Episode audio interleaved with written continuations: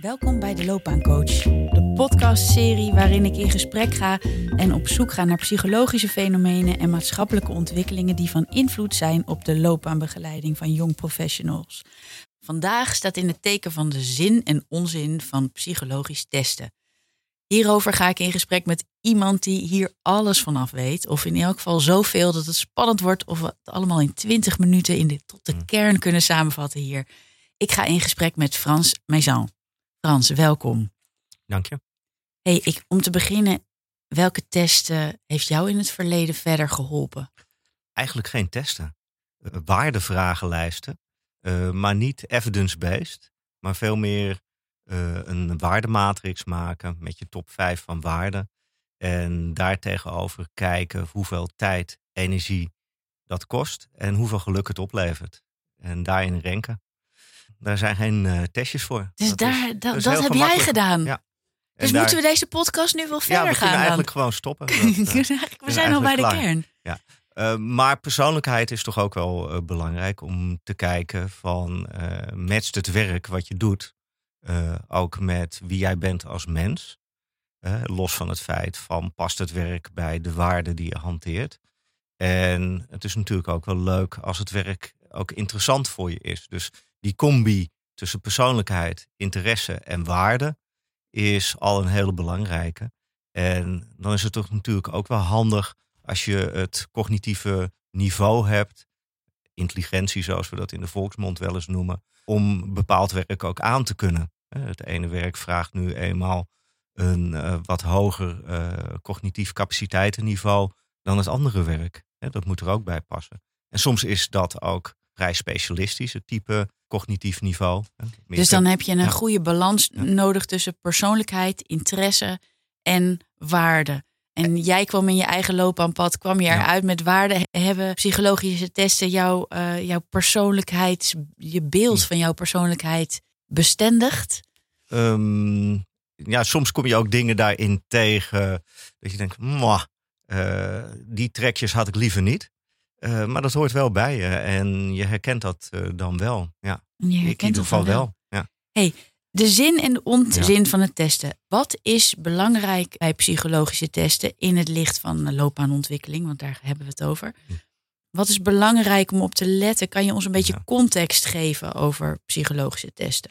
Ja, het is uh, denk ik sowieso al heel belangrijk om een onderscheid te maken tussen echte psychologische vragenlijsten, die vaak gebaseerd zijn op een theorie en waar vaak ook normgroepen aan hangen, zodat je ze kan vergelijken met verschillende groepen mensen. En bijvoorbeeld wat vaak ingezet wordt, ik zie het ook wel in de loopbaanadvisering, typologieën, waar vaak niet echt een evidence-based theorie achter zit. En die vaak ook werken met uh, ruurscores. Je kan ze niet vergelijken met verschillende groepen. En dat is toch wel essentieel. Dus je moet goed, je kijkt goed naar het verschil. Is, hebben we het hier over een typologie of hebben we het echt over een psychologische test? Vragenlijst, Vragenlijst. ik liever. Want uh, een, een test impliceert eigenlijk dat je dingen ook fout in kan vullen. En eigenlijk alleen bij cognitieve vragenlijsten, uh, cognitief niveau vragenlijsten, intelligentievragenlijsten. Ja, daar, daar moet je natuurlijk een, uh, een, daar heb je goede en foute antwoorden in. Maar je kan niet zeggen, ja, je hebt foute waarden, of je hebt een foute persoonlijkheid, of je hebt een foute interesse. Het kan wel zo zijn dat het een wat lastigere combinatie is, zullen we maar zeggen. En, en precies welke factoren hou je dan rekening mee als je een test afneemt? Ik heb het net al gehad over bijvoorbeeld uh, normen mm -hmm. uh, en normgroepen. Daar, daar moet je uh, heel goed naar kijken. Waar vergelijk ik eigenlijk iemand mee? Als je naar interessevragenlijsten bijvoorbeeld kijkt en je hebt een algemene bevolkingsnormgroep, daar zitten ook mannen in. Maar we weten dat vrouwen over het algemeen bijvoorbeeld wat minder interesse hebben in techniek dan mannen. Dat betekent automatisch dat als je vrouwen vergelijkt met een algemene normgroep of met een normgroep mannen, dat ze automatisch iets lager zullen scoren op interesse in techniek. Terwijl als ik een normgroep vrouwen zou nemen, zou een persoon die uh, met die andere twee normgroepen relatief laag scoort, ineens een stuk hoger scoren, genormeerd. Dus het is belangrijk om te weten bij wie heb je de test afgenomen om ze dan om te kunnen relateren aan de uitkomst van met een groep die uh, bij met, een groep Dus Ja. eh, wat zijn andere normgroepen? Man, Eh, noem je nu. Eh, je kan ook denken aan cultuur. Vrij lastig. Überhaupt eh, iets waar je veel rekening mee moet houden. Cultuur. Als je vragenlijsten afneemt. Echt cultuurvrij kan je een vragenlijst niet eh, maken. Een vragenlijst zal altijd min of meer cultuurgebonden zijn. Zelfs niet-talige eh, vragenlijsten zullen cultuurgebonden zijn. Dus je zult eigenlijk de uitslag die je hebt. Als je niet ook een, eh, een specifieke cultuurnormgroep hebt. Waar je mee iemand kan vergelijken. Zul je de uitslag toch moeten relativeren.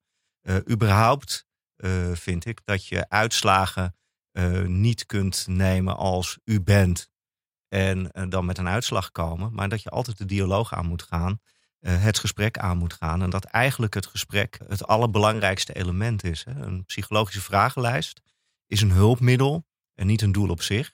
En eh, het is een hulpmiddel wat je gesprek efficiënter kan maken, gerichter kan maken, waarbij je op moet passen dat je ook niet tunnel vision, eh, pigeonholing eh, krijgt, zoals we dat mooi noemen. Eh, dat je alleen maar in de tunnel van die vragenlijst eh, kijkt. Maar dat je verdiepende vragen stelt rondom de signalen, de bijzondere signalen die uit een vragenlijst komen. De dingen die daarin opvallen. En ik kan me voorstellen dat bij vragenlijst, als je het dan hebt over context, dat voor de studiekiezer ook de leeftijd een Ja. rol speelt. En dat ook, eh, ja, ze zijn ook bezig met te bepalen wat is nou mijn opleidingsniveau. Ja, dat, eh, dat is een interessant spanningsveld ook. Want als je het over studiekiezer hebt, eh, feitelijk, als je het neuropsychologisch bekijkt, zijn hersenen eigenlijk pas goed uitgerijpt rond het 25ste. En we laten eigenlijk mensen van 12 vaak al interesse en zelfs persoonlijkheidsvragenlijsten invullen of gaan het gesprek daarover aan, hè, over die keuze. Terwijl dat op die leeftijd ontzettend moeilijk is. Formeel gezien zou je een persoonlijkheidsvragenlijst ook niet onder de 17 af moeten nemen, vind ik zelf. En velen met mij. En voor interesse is dat ook wel een spannende. Als ik kijk naar. Eh, ik heb een aantal historische persoonlijkheids- en interessevragenlijsten. Als ik daar kijk van hoe dat verschoven is ten opzichte van keuzes op latere leeftijd. De, de vragenlijsten die ik op mijn 12e, 13e heb ingevuld. Ten opzichte van vragenlijsten die ik op mijn 18e en bijvoorbeeld op mijn 25 heb ingevuld. Er zitten wel degelijk verschillen in. Gelukkig heb je daar ook wel normgroepen voor. Dus als je daarmee vergelijkt, relativeert dat weer eh, wat. Maar, maar er, zitten wel verschillen in. In je manier van denken, je manier van keuzes. Je waarden verschuiven, eh, zeker.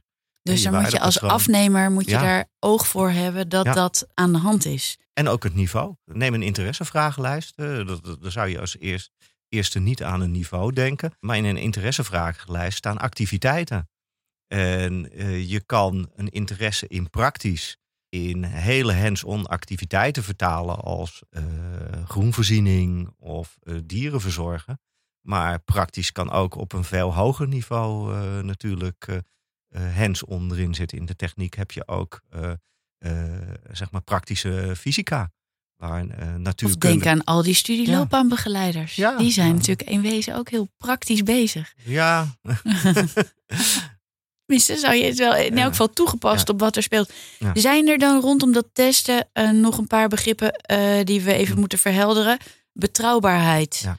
betrouwbaarheid en validiteit, eh, want die, die hoort er eigenlijk automatisch bij. Begrippen die in de psychologie bijna altijd samengaan.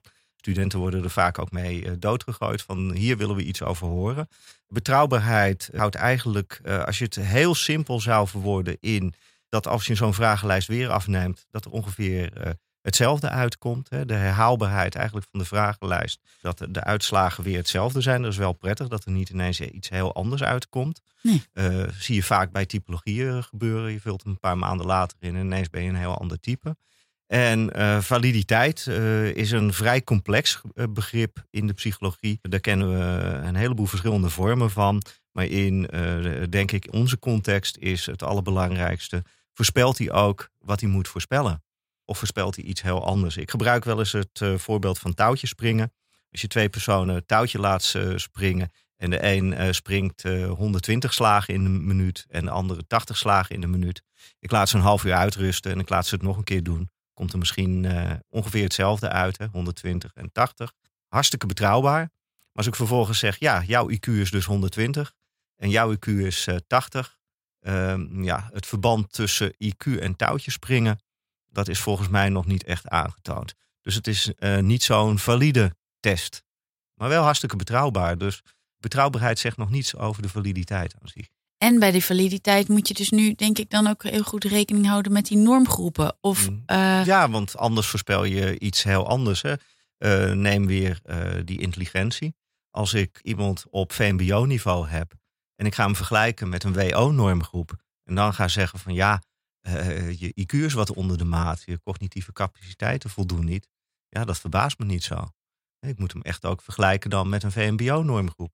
Misschien scoort die persoon dan wel hartstikke excellent, hè? ver boven de norm. Ja.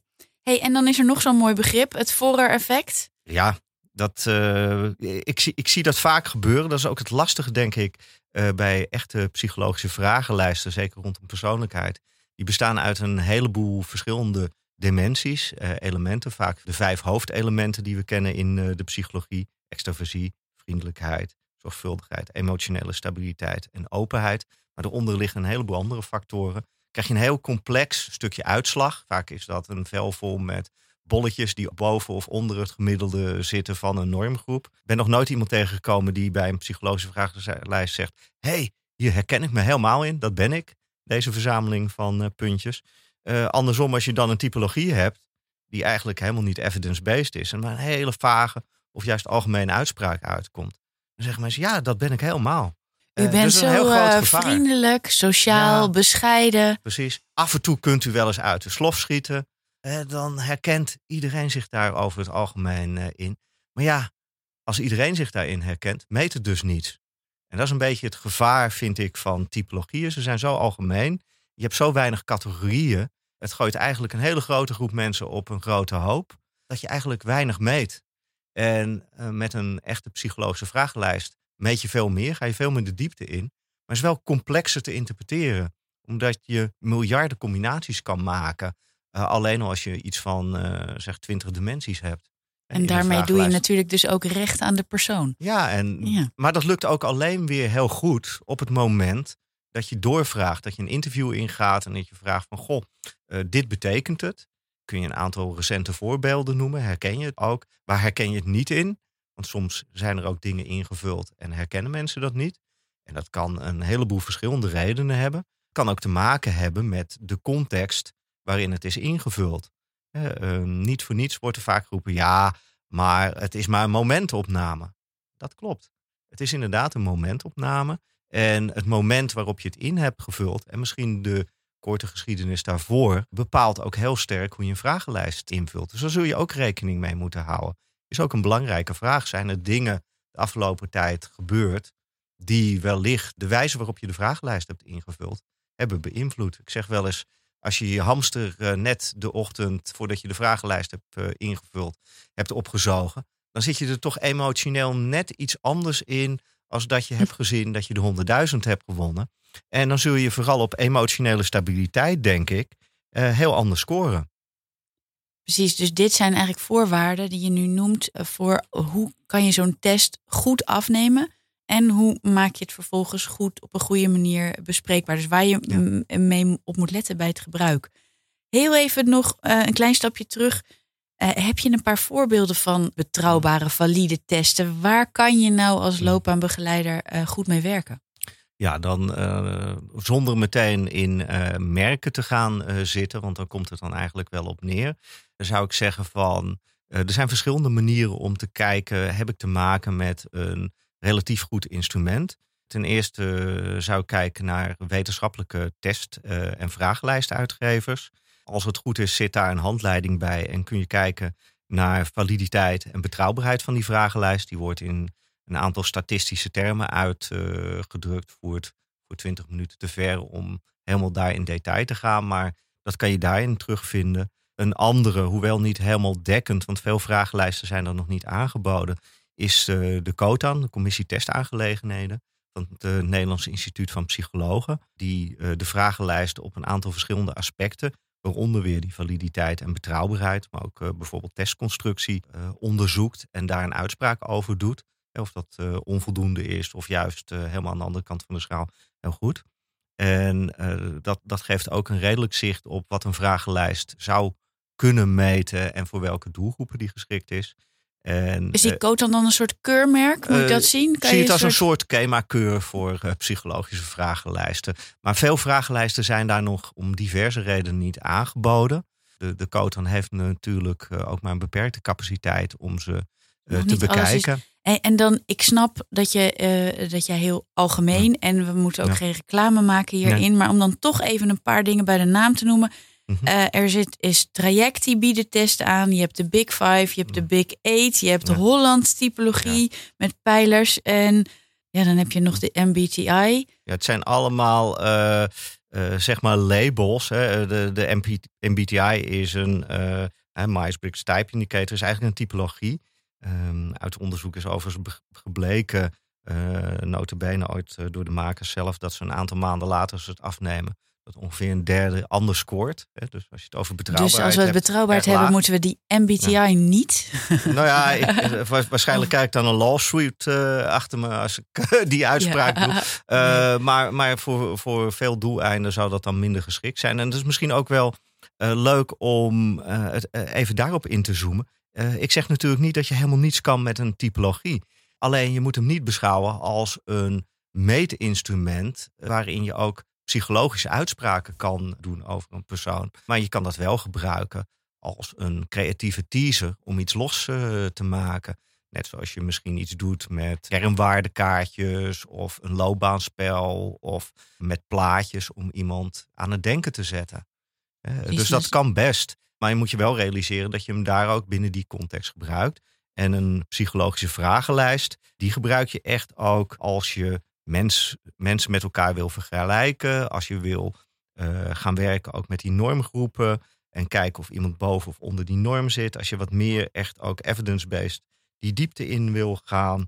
Hè, dan gebruik je uh, zeg maar valide betrouwbare uh, vragenlijsten. Uh, en wat, wat meten deze testen? Dus dan ja. valide, betrouwbare vragenlijsten. Welke aspecten worden uitgevraagd in een persoonlijkheidsvragenlijst? Ja, dat zijn eigenlijk die, die Big Five factoren die ik net al noemde als hoofdfactoren. en vaak liggen daar weer.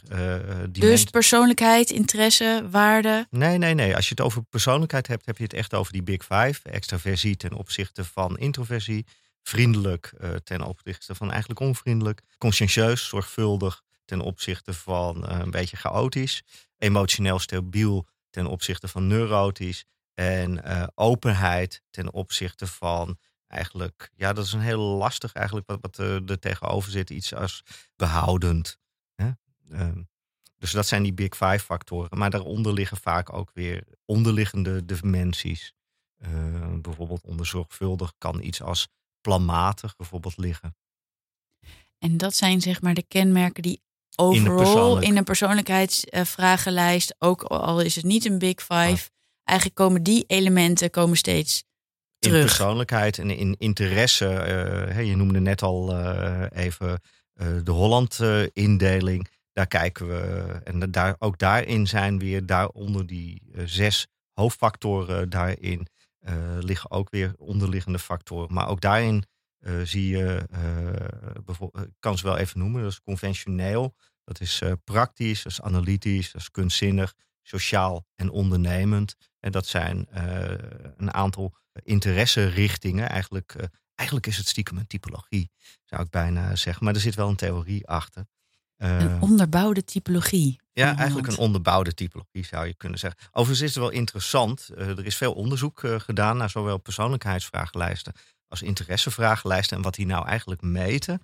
En het grappige is dat eigenlijk persoonlijkheidsvragenlijsten een betere voorspelling zijn van succes in, in, in werk en eigenlijk daarin ook je studiekeuze of je loopbaankeuze als een interessevragenlijst. Omdat die interesse vooral meet wat vind je nou eigenlijk leuk? Ik ben bijvoorbeeld erg geïnteresseerd in kunst en muziek, maar ik onthoud nog geen noot. En je moet mij echt niet vader Jacob uh, op een triangel laten spelen of zo. Want dat gaat. Het is ook heel moeilijk hoor. Het is vrij eentonig op een triangel. Maar ik ben er wel heel erg in geïnteresseerd. Dus uh, ja, je moet mij niet in het muziektheater neerzetten. En een uh, muzikale carrière is niet voor mij weggelegd, denk ik. En persoonlijkheid, dat kijkt eigenlijk veel meer of het type werk bij je past.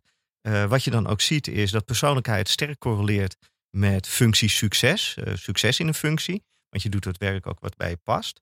Maar interesse correleert meer met functieverblijfstijd. Als je iets doet wat je leuk vindt, blijf je dat ook langer doen. Het lastige is dat veel mensen iets lang blijven doen wat niet bij ze past en wat ze niet kunnen, omdat ze het zo leuk vinden. En dan krijg je al die mensen, al die managers die op de verkeerde plekken zitten. Ja, maar ik vind leidinggeven zo leuk. Maar al jouw medewerkers zijn inmiddels burn-out. Ja, maar ik vind leidinggeven fantastisch. En ik doe het al 30 jaar. Ja. En die moeten eigenlijk iets meer gaan kijken naar hun persoonlijkheid. Want dat is dan eigenlijk een betere voorspeller waar je goed op je plek bent. En dan kom je natuurlijk eigenlijk bij de basisvragen.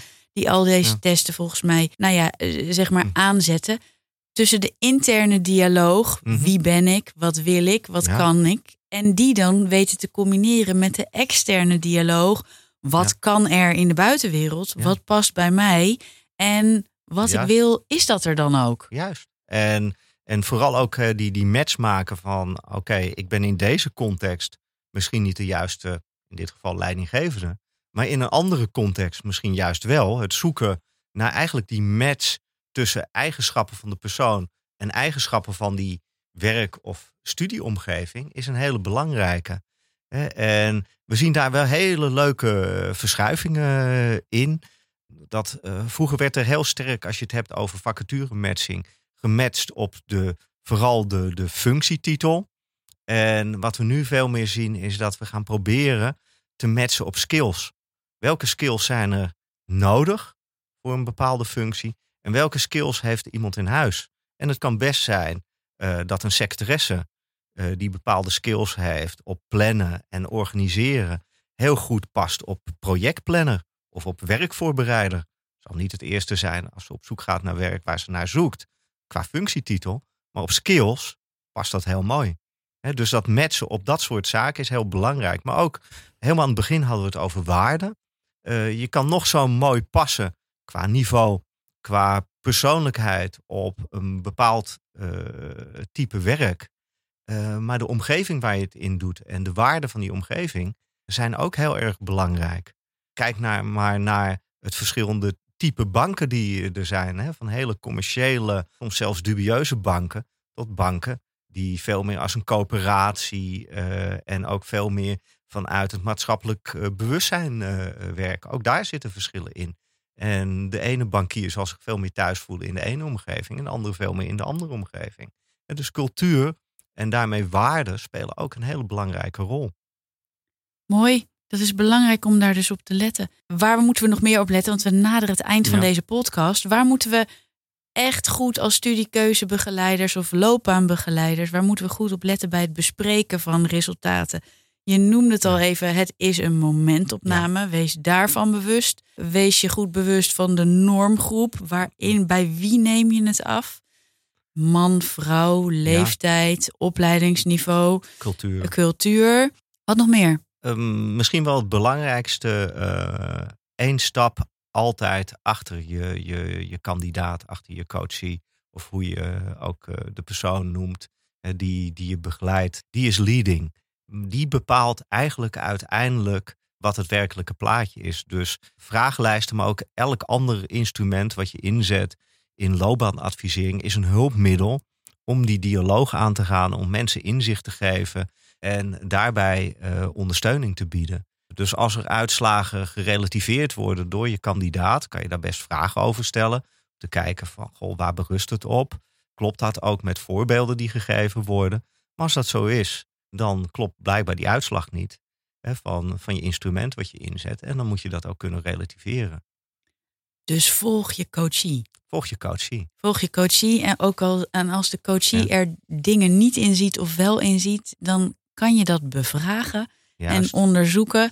Maar de coachie is leidend. Dat onderzoek is uh, essentieel. Dat is en essentieel. de coachie is leidend. En het is een, een ook een test is een hulpmiddel. Een vraag, psychologische vraag is een hulpmiddel. Slaan we door in de testen? Um, soms wel. Ik zie dat vooral in de diagnostische. Uh, omdat daar die dialoog veel minder wordt gedaan. Dan wordt er een vragenlijst afgenomen of een hele testbatterij. En er worden uitspraken gedaan over een kandidaat in de trant van u bent dit en u bent dat. Vind ik gevaarlijk, uh, want die dialoog is essentieel. En ook de context waarin het is ingevuld. En um, ja, we, gaan langzamerhand ook naar een, uh, een, een, een, tijd toe waar misschien de klassieke vragenlijsten een beetje outdated uh, zijn.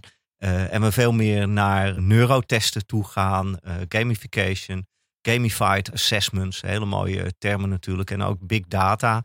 Hè, als jij twintig 20 jaar al op het internet zit en allerlei uitspraken daar hebt gedaan, misschien een Facebook of een andere social media pagina hebt, misschien wel verschillende waarop je reageert. Uh, dat is big data. Als je dat bij elkaar verzamelt, en dat kan, dan ontstaat er eigenlijk een langere termijn beeld van een persoon. Uh, dan heb je een profiel. Dan heb je een profiel. En dat profiel, dat kan je voor alles gebruiken. Dat kan je gebruiken voor loopbaanadvisering, om echt een uh, lange termijn beeld en daarmee een vrij stabiel meetbeeld te krijgen. Want dat is natuurlijk geen momentopname. Het is een verzameling van een heleboel momentopnames. En bij elkaar levert dat vrij trouwbaar, misschien ook wel valide data op. Maar dat is ook gevaarlijk. Uh, is kan... voor de loopbaanbegeleiding of voor de commercie? Uh, nou ja, uh, dit kan natuurlijk door, door, de commercie heel sterk misbruikt worden. Daar hebben we al een paar voorbeelden natuurlijk van gezien. Eh, vrij recent natuurlijk. Bij Facebook? Bij Facebook. Overigens ook een psycholoog die ooit dat, die heuristiek heeft bedacht. Die hele analyse die erachter zit. Dus ja, op zich kan het misschien prettig zijn om niet lastiggevallen te worden met reclames in allerlei vormen op eh, de media die je gebruikt, uh, maar hele gerichte aanbiedingen te krijgen. Maar dat heeft ook zo zijn risico's. En hetzelfde geldt natuurlijk voor, neem overheden. we zien nu dat als voorbeeld China daar behoorlijk in kan doorslaan. op het moment dat ze weten hoe vaak jij door rood licht bent gelopen, hoe jij hebt gereageerd op verschillende sociale media. En, en kan je het leven gewoon onmogelijk gemaakt worden. Ja, en dan krijg je minder punten. En met minder punten kan je ineens veel minder eh, in de maatschappij doen. En dus, dus wat raad je dan uh, aan? Eh, dit zijn groter commercieel en meer staatsgeoriënteerd, maar dan die loopbaanbegeleider. Wat uh, met die big data, wat, wat moet hij daarmee? Of moet hij er juist niks mee? Ja, je kan dat gebruiken. Uh, het geeft natuurlijk wel een beeld van iemand. Uh, neem iemands LinkedIn-profiel. Uh, daar kan je ook al dingen uit halen als het goed is. Spiegelt dat ook iemands interesse en waarde en, en, en, persoonlijkheid? En wederom is dat input. kan dat, input, zijn, voor een gesprek? Ja. hey, waarom zie ik deze waarde wel terug op je Facebook-pagina, maar niet op je LinkedIn-pagina? Precies. Of waarom zit je vooral deze bedrijven te volgen? Terwijl eigenlijk je waardeset zit veel meer hierop. En dat zou je misschien veel meer op kunnen leveren. Dus die dialoog daarom uh, trend aangaan zou heel goed kunnen zijn. Maar we, we, moeten ook oppassen dat we niet uh, daarin doorslaan. ik zou niet willen dat mijn loopbaanadviseur echt mijn hele persoonlijke geschiedenis van de afgelopen 30 jaar op internet kan volgen. En daarop beslissingen kan nemen. Dat vertel ik liever zelf. Dat lijkt me een goede. En dus blijft de coachie in de lead. Ja. Uh, welke test, welke vragenlijst, welke typologie, wat je ook inzet, nu of in de toekomst. Ja. Coachie blijft in de lead en dat gesprek is uh, cruciaal, uh, cruciaal om uit te vinden meer over de persoonlijkheid, de interesse en de waarde. En ehm, gebruik ook echt daarbij ook andere tools, instrumenten en methodes. de kracht zit erin om eigenlijk bepaalde dimensies, die net ook genoemd zijn, persoonlijke interesse, waarden, op verschillende manieren te meten met verschillende instrumenten en dan met elkaar te vergelijken van komt er ongeveer hetzelfde uit. En zo niet, hé, hey, hoe komt dat? En kunnen we dus een bepaalde consistentie vinden? Juist. Ja. En dat is belangrijk. Nou, Frans, ik dank je hartelijk voor dit gesprek en deze podcast. Dit was de Loopbaancoach. Leuk dat je luistert. We zijn te vinden op iTunes, SoundCloud, Spotify of via de website van de Psychologie van de Studiekiezer van de HVA. En we zijn ook nog te volgen op Instagram.